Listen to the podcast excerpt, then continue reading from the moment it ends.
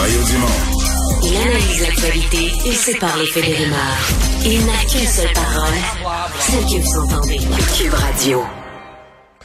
Alors, un sondage politique aujourd'hui qui est extrêmement favorable au gouvernement de la CAC et à François Legault, à 46%.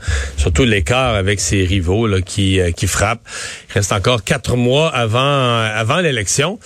Mais une des choses intéressantes, évidemment, le sondage est très difficile pour l'ensemble des partis d'opposition. C'est pas rose-rose, mais particulièrement difficile pour le Parti québécois.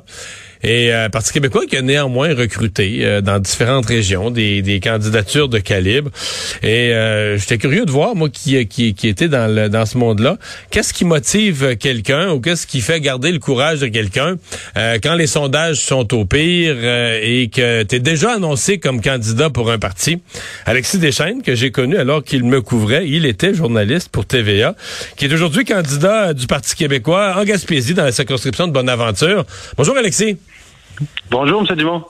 Alors, je pose la question, le sondage sort ce matin, là, on est candidat, d'un à l'autre, on se dit, ouais, là, ça devrait se replacer, ça devrait être mieux, puis là, on repère un autre point, on se décourage?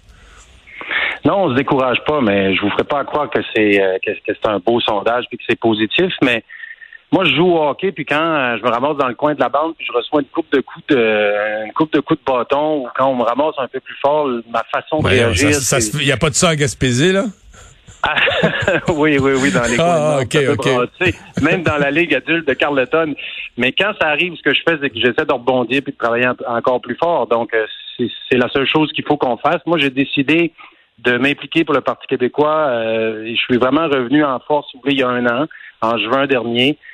Et puis déjà, on voyait là qu'il y avait un contexte difficile, mais je me suis dit que c'est pas vrai que je vais laisser ça aller sans faire tout ce que je peux.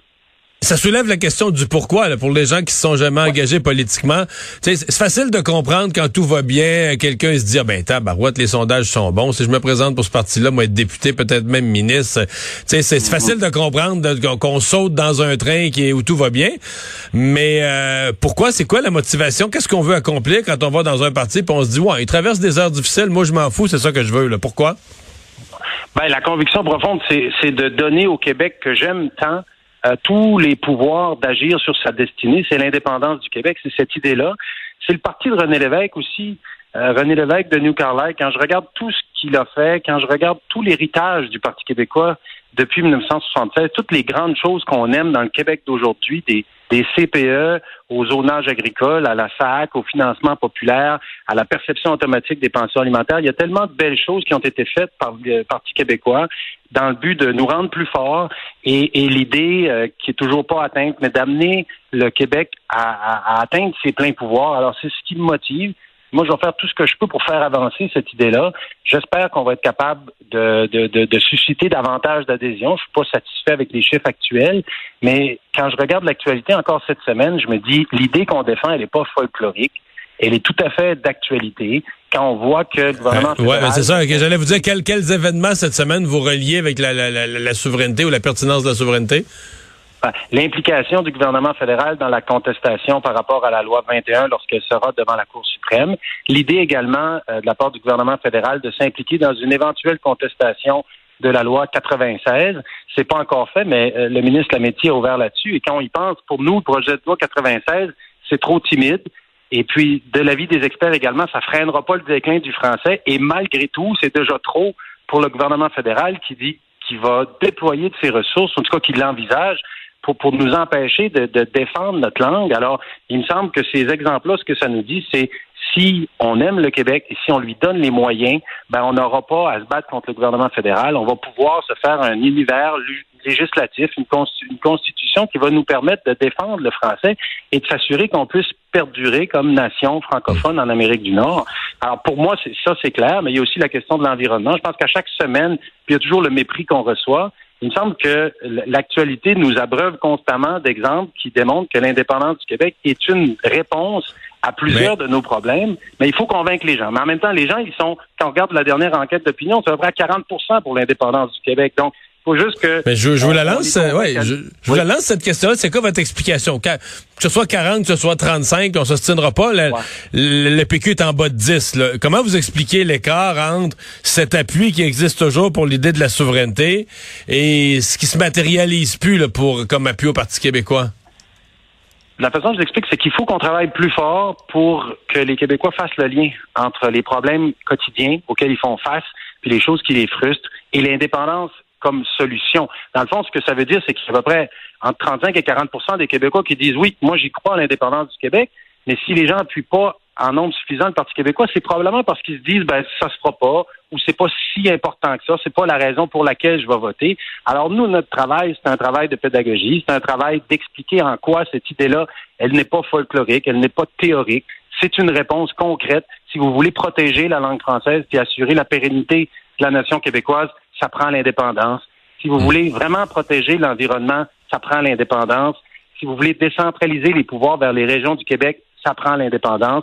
Ça, c'est notre travail de le faire. Puis les sondages démontrent qu'on ne l'a pas fait encore assez bien, mais il nous reste du temps. Puis j'ai bien espoir que dans les 4 mois qui viennent, on va être capable de le faire mieux.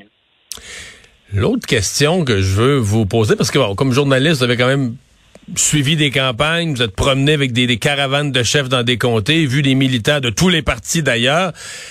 Comment vous expliquez, il y a 10 jours à peu près, là, moi-même je le commentais en ondes, que le Parti québécois arrivait premier là, pour ce qui est du nombre de donateurs dans le premier trimestre de l'année 2022. C'est une observation que j'ai faite plusieurs fois.